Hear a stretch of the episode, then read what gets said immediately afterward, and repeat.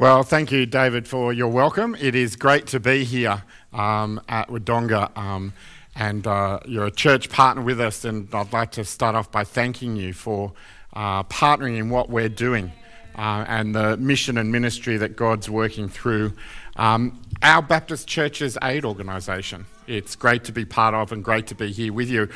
I'd like to start off with a question to you. Looking at the world, do you see the world as God intends? When you look at it, do you go, yep, this is the world that God actually created and saw right before he began speaking into life, what existence?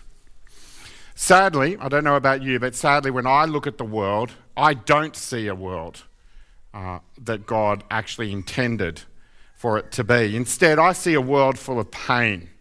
I see a broken world impacted by war and disaster. I see a world that has countries like Ukraine or Afghanistan or Tonga or Myanmar or Haiti or even Yemen and Kenya, and that's just in the last year, who are struggling with conflict, disaster. I see a world that's actually captured by self. It's intoxicated by self. And this is not a new thing. The prophet Isaiah spoke words at the fall about the fall of Babylon, warning that it was going to happen. And he identifies this issue.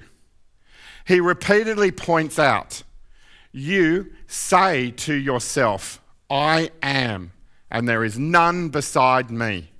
We read that in Isaiah 47. Beth Moore calls this the Babylon mentality. I am, and there's none beside me, is a self-centered, arrogant perspective and approach to life. Yet it's actually one that is accepted. It's actually encouraged in the world that we live. This perspective and approach to life is all about building my kingdom. My kingdom with me at the centre. Now, is there anything wrong with this? The majority would say no. As long as I'm not hurting anyone, there's nothing wrong with living with the premise of I am and there's none beside me. It's actually seen as an acceptable way to live. However, although it might be acceptable by the majority, it is problematic. Because if I am building my kingdom, then I am not building God's kingdom. If I'm building my kingdom with me at the centre, then I'm not building God's kingdom with God, with Jesus at the centre. This perspective and approach to life, I am, and there's none beside me, is so ingrained within our culture that it is actually not easy to shift the focus from my kingdom to God's kingdom. Honestly, it seems much easier to just live building my own kingdom. But if I am building my own kingdom, I'm not following Jesus. Because Jesus was about the kingdom of God. Jesus says in Luke 4, I must proclaim the good news. Now, what's the good news? What's he saying the good news is? I must proclaim the good news of the kingdom of God, because that is why I was sent. Jesus was focused on the kingdom of God, seeing the world through God's eyes, seeing the world as God intends. In fact, Jesus was so focused on the kingdom of God that he instructed us to seek first the kingdom of God and his righteousness. This is why, as the pull to build my kingdom wrestles with my desire to follow Jesus, when I stop and say, how do I want to see the world? I come up with, I want to see a world where God's people are not focused on their little kingdoms, but are actually focused on God's kingdom. Following Jesus living a life focused on God's kingdom, it's not easy. It actually takes courage. It takes courage to go against the acceptable Babylonian mentality. It takes courage to see the world through God's eyes, to see the world as He intends, to see a better world, to see a world where justice wins, where families actually flourish, where poverty has ended, where all people enjoy the fullness of life that God intended. We know, we heard some reference to it a bit earlier, we know from the creation narrative in Genesis 1-3 that God's intentions have always been about an emergence of a world filled with healthy, vibrant creatures who live in a safe, just, welcoming and equitable community, who are lovingly engaged with their Creator. However, we know that our rebellious, unloving response towards God, our sinfulness, actually consumed the world with brokenness.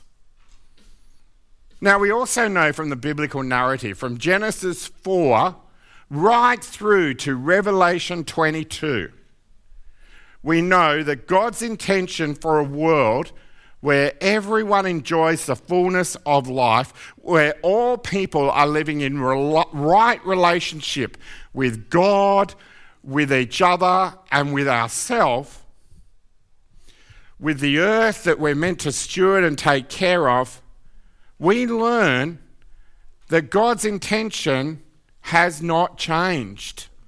We discover that God is still in the business of restoration and making new. We discover that God has held nothing back for this to happen, including His Son Jesus, who actually came to restore our broken world. We're told in Colossians 3:10 that through Jesus, God is making everything new. This means that we may look at the world, we may see the world broken with sin. But now, through Jesus, we actually have hope. We actually have the possibility of the fullness of life that God actually intends. We have the expectation that all things will be made new.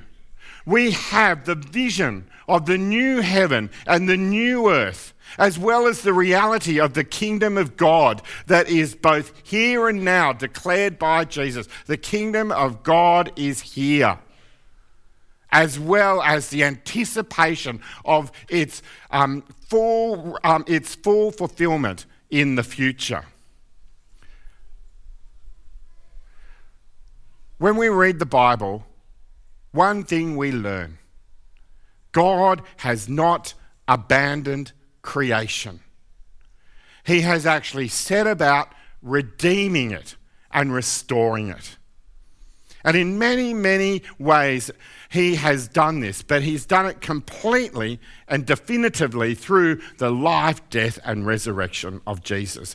God sets about overturning injustice and violence and poverty and exclusion, and He creates welcoming communities of faith that are just, that has hope, that have peace. Jesus shows this in what He did as well as in what He says. To Zacchaeus, Jesus says, "For the Son of Man has come to seek and save the lost."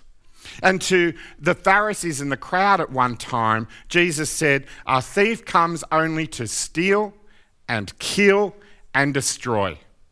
I have come so that they may have life and have it" what? Have it to the full. Abundance. Through the gospel narratives, we see how Jesus intentionally sought out men and women who actually lived on the margins, so that He could actually bring them to a place where they can have a sense of belonging, where they can have a sense of wholeness, where they can begin to experience that abundant life. The BWA devotion, Jesus on the Margins, explores encounters that Jesus had with 6 women. And we heard 2 of those encounters read earlier on. One of the encounters was the crippled woman from Luke 13. Jesus is teaching in the synagogue, listening in the shadows is this crippled, marginalised, poverty-stricken woman. She couldn't even hold her head up to actually look at Jesus. She was so stooped down. She came to listen, and to her surprise, as she hid away in the background on the margin, no one else would have seen her, most likely. Jesus calls her forward. Jesus notices her. Jesus then touches her and then confirms with his words that she had been set free from her bent, battered, broken state. And Jesus doesn't stop there. He then actually affirmed that the identity of this obscure, nameless woman, he affirms her by calling her daughter of Abraham. Then we have the sinful woman. Now somehow, she, knowing that Jesus would be there, she takes great risk in gatecrashing a party that is happening in a Pharisee's house. She doesn't only do that, she brings with her a very expensive alabaster jar that is filled with very expensive perfume. We're told this because we're getting the picture that these 2 articles would have cost her everything. Turning up at that house uninvited was going to cost her everything. But it didn't stop her. She crashes into the party and she pours the perfume on Jesus' feet. She serves him. And Jesus becomes the object of her very public display of affection as well as devotion. And she wipes his feet with her tears. She anoints his hair with the perfume. Here's what we learn about from these 2 women's encounters with Jesus. One thing we see in both stories is that the presence of Jesus alone made the difference in these women's lives. But what was that difference? Now, we know personally, a lot of us know personally, the difference that an encounter with Jesus makes in our life. We also know that our life doesn't suddenly change to some fairy tale existence. These women probably still faced cultural marginalisation. They still probably were socially isolated. They still were economically poor. They probably continued to live in a male-dominated culture. They went on to experience the decay of their human bodies as they aged, and eventually they died. Even after their encounter with Jesus, life was still going to be hard. It was still going to be full of conflict and headaches and body aches and obstacles that would confound them and confuse them and challenge them. So what was the difference in these women following the encounter with Jesus?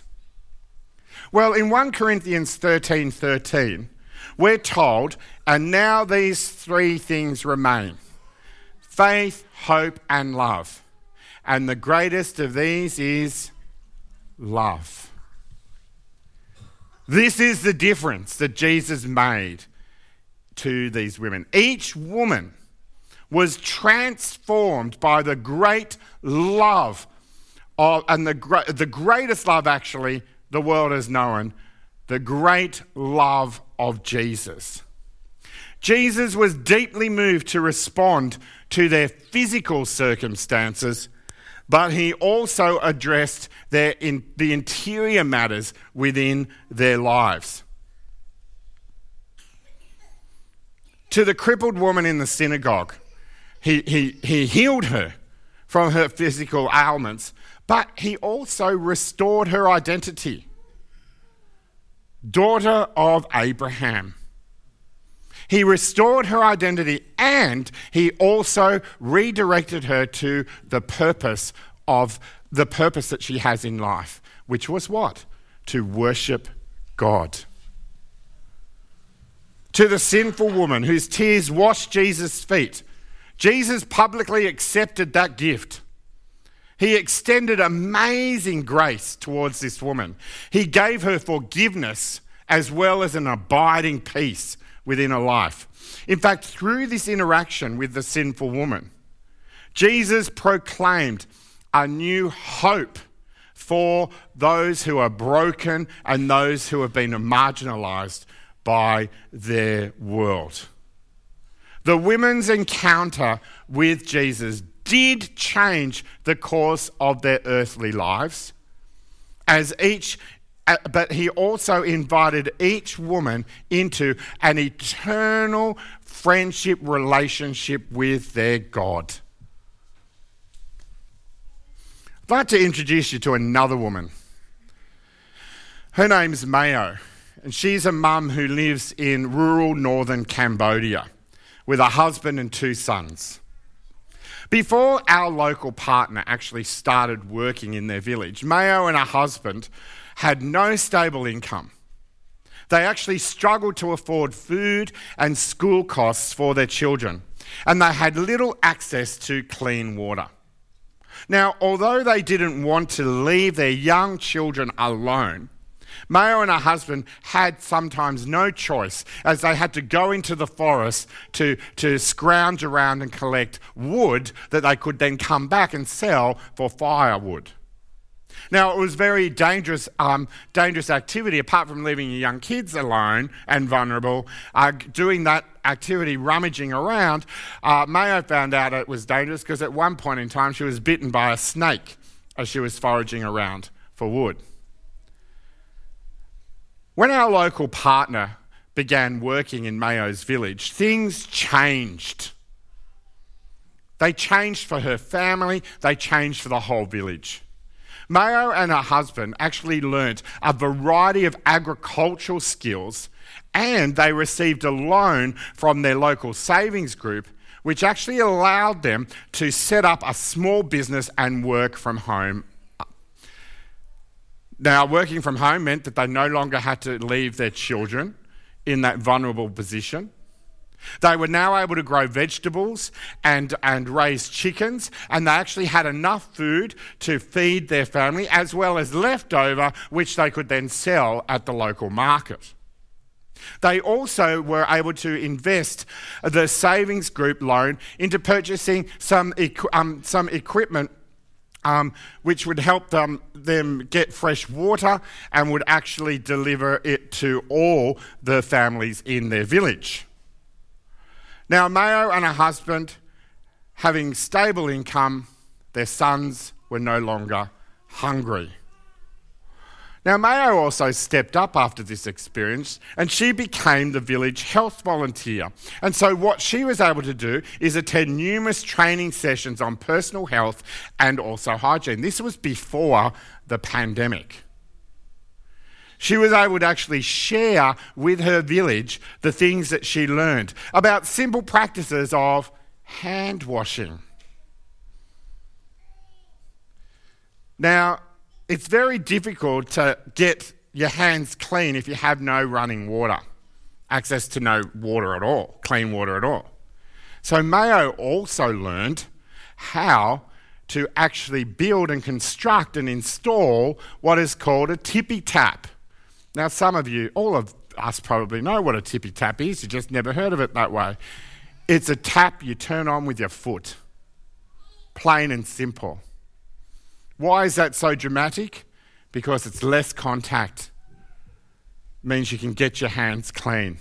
So she actually learned how to build them. She installed them in a village, and the whole village life changed as they were able to reduce the transmission of bacteria, a very simple thing, something we take for granted in our world. Again, this was all before COVID-19 hit the world. You know, like the two women in the Gospels, Mayo experienced the great love of Jesus through the generous, faithful response of his followers. Mayo encountered the love of Jesus through his followers, and that changed her life. It changed her village life. Listening to Mayo's story, we're again reminded, though, that the world is not as God intends. It is still full of broken, battered, grieving, alienated men, women, and children, full of those who fled homes, who have lost jobs and can't feed their children, who are living in poverty. Listening to Mayo's story, we're actually reminded of God's message of good news. We're reminded that God is full of mercy and grace, which he clearly showed through the life, death, and resurrection of Jesus. Listening to Mayo's story, we're reminded that God has actually entrusted his people, followers of Jesus, with this bold, radical, trustworthy, life-giving, life-saving message of good news. God actually invites us, Jesus' followers, to join him and to champion his plan for a better world for all. Now, this is an amazing privilege as well as a big responsibility for all of us as followers of Jesus. But it's something the Baptist World Aid takes seriously and embraces, with all the successes that comes with it, as well as all the challenges. And we, along with you, as followers of Jesus, we pray this prayer as we do that. Our Father in heaven, hallowed be your name. Your kingdom come, your will be done on earth as it is in heaven. What does it mean for us to have a kingdom of God focus, as well as put into practice the prayer, your kingdom come, your will be done on earth as it is in heaven? What does this mean? Well, we believe that it means in dark times, we can actually together offer hope. We can offer hope for a better. And we can do things like we can provide resources for displaced children so that they can go to school, so that they have safe places to play. We can help increase community preparedness. We can equip them for when disaster strikes so that they can look forward to a better future. Over the past couple of years, it's meant bringing hope to communities which have been devastated through COVID-19. We also believe it means that all people, whether they're vulnerable people or not, all people deserve justice. And so together we can help children to be safe.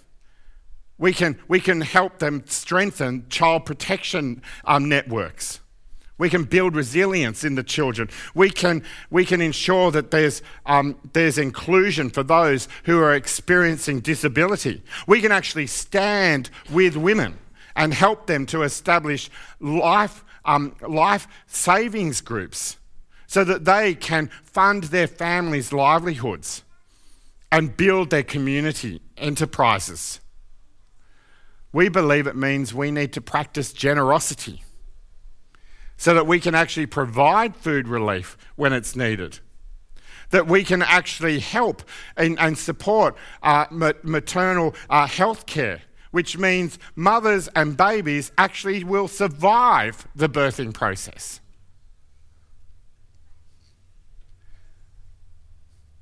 We can give as we practice a generous lifestyle. We can give where the need is greatest.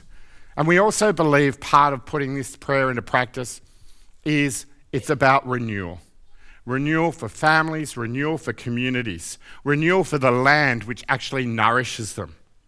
So together we can help people care for the environment and actually manage the resources which they have available for their use. We can provide agricultural training like a Mayo experienced so that families can actually use to the optimum benefit the land which has been theirs, which they have under their stewardship.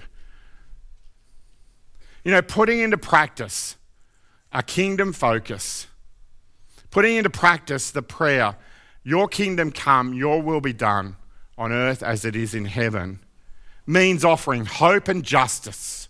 It means practicing generosity, and it means facilitating renewal. Why don't we hear about this actually in practice? Why don't we watch this video?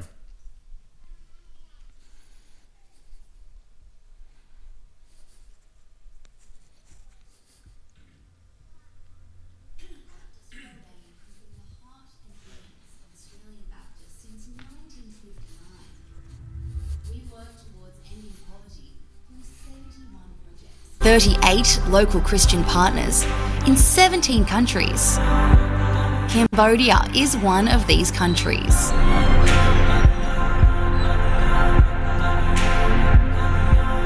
Actually, the story of this youth, she began as a child partner when she was in grade 3, and now that she is in grade 12, she is creating so much changes in her community, and despite the pandemic, she still find a way on how she can actually contribute to her fellow children, like teaching in the Sunday school, and also helping the community on the campaign, the COVID-19 prevention campaign that the local government is doing, so that the communities will be able to prevent community transmission.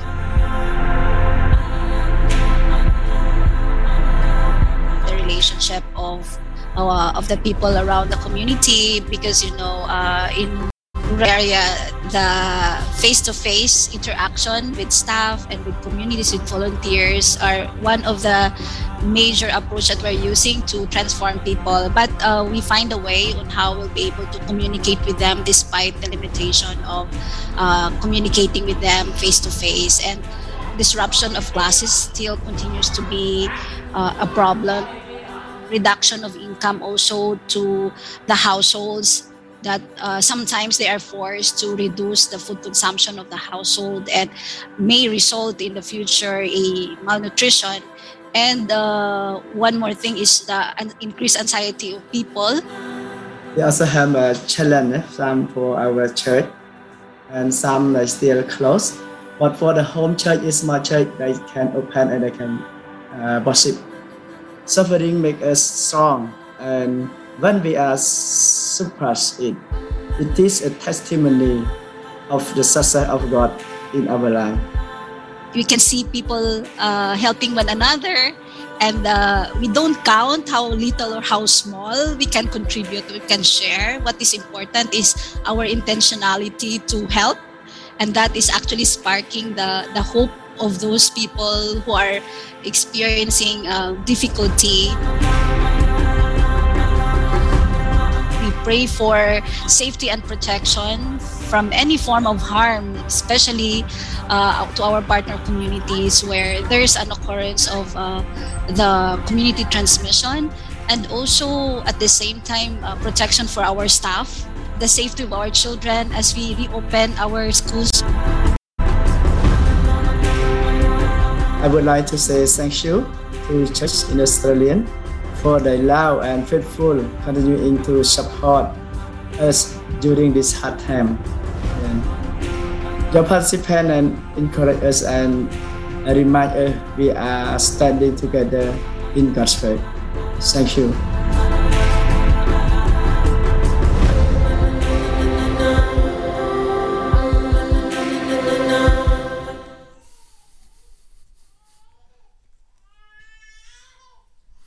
We can see, like the women in the Gospel and Mayo, that the young woman who started as a child sponsor when she was in grade 3 and has experienced the great love of Jesus that's actually changed her earthly life, all because of the faithfulness and the generosity of Jesus' followers. And this is something that you actually can be part of. Baptist World Aid actually offers opportunity for you to partner with us in the life-giving, life-changing work that God is doing through us. And you may be aware, hopefully you are, that one way you can be part of it is through the church partnership which you as a church has. And your country of focus is Cambodia. So you've been part of the change that you've heard in Mayo and the change that you heard in the young woman's life. You can be part of the partnership. You know, last year there was, or last financial year, because we haven't quite got the information for the financial year of 2022 yet. You know, there were 6 projects in Cambodia. 386 community groups were created and run and are running. 41,000 plus people's lives were directly impacted by the work of Baptist World Aid through our local partners, something which your church is partnering with. Nearly 8,000 of these people were children, and 300 plus people were those who actually were living with disabilities. And it involved training people to actually with practical skills, particularly through the COVID, so personal hygiene, so to reduce the risk. And you know, the communities in which Baptist World Aid were working in and had worked in around the world, not just in Cambodia, displayed great resilience through the pandemic because of the work and the change which had happened in their life. There's things like in countries like Cambodia, there's people which are called ID poor. It means that they really don't have an identity with respect to the government. Can you imagine not having an identity in Australia with respect to the government? It means they can't access anything. And so we actually work with getting these ID poor people able to get themselves noticed so that they can get help for COVID-19, but also get funding and support. There was some development work that was done, particularly responding to disaster. That's become a big thing. And actually, the majority of our groups in Cambodia were actually registered with the government, which meant that they could get the support that was available for them. And we also worked with those groups to strengthen their knowledge of human rights and to strengthen their knowledge of child protection. That's the type of work that you can be part of through your church partnership. And another way to be part of the work, to partner with Baptist World Aid, is something that you probably all are aware of, is through child sponsorship. And for you, it's actually sponsoring a child who is in Cambodia. So it's like the young woman that we see. You know, a child starts with us in grade 3 and their whole life has changed. The direction of their life has changed. And it's because of a faithful follower of Jesus, a generous follower of Jesus in Australia. And in our child sponsorship program, it's not just that one child that you're sponsoring whose life is changed. You know, their whole family is changed. In fact, their whole village is changed. Because we go to a village, we go to a community, and we look at the community and go, how can we help them to achieve what they want to achieve? How can we help them to experience the fullness of life, to experience the love of God? How can we help them do that? So it's not just the one child or the half a dozen children that we might sponsor in that village. It's through the child sponsorship that we're able to impact the whole village. And then when we are finished, we can walk away from that community knowing that they are empowered, that they have identity, they have self-worth. They are beginning to understand, as David referred, that they are made in the image of God. Because you know what comes with being made in the image of God for all of us? For all people, dignity. And so you give someone back their dignity that is theirs because they are made in the image of God. That simple thing, lives are changed. If you're wanting to get more involved or you want more information, there's the coupon on the seats. You can take that home. You can give through that. That goes through Wodonga's web page. That's their Baptist World Aid web page. So all info on your church partnership is through that. You can scan that and do that. Child sponsorship. You can come and speak to me about that later. I'm going to finish with a little quote from a 13-year-old boy called Chia. And I'm going to quote it exactly as he wrote it. "I only knew that Christian only preaching, but now I really know and surprise as Christians are doing many great works, promote child rights, education and child protection." It's clear that Chia is also experiencing the great love of Jesus through the generosity and the faithfulness of his followers. Chia is encountering Jesus through the loving actions of Jesus' followers, and it's changing his life on earth. All because followers of Jesus joined God in championing his plan for a better world. All because followers of Jesus saw the world through God's eyes, seeing a world as he intended, a better world. All because they prayed the prayer and put it into practice.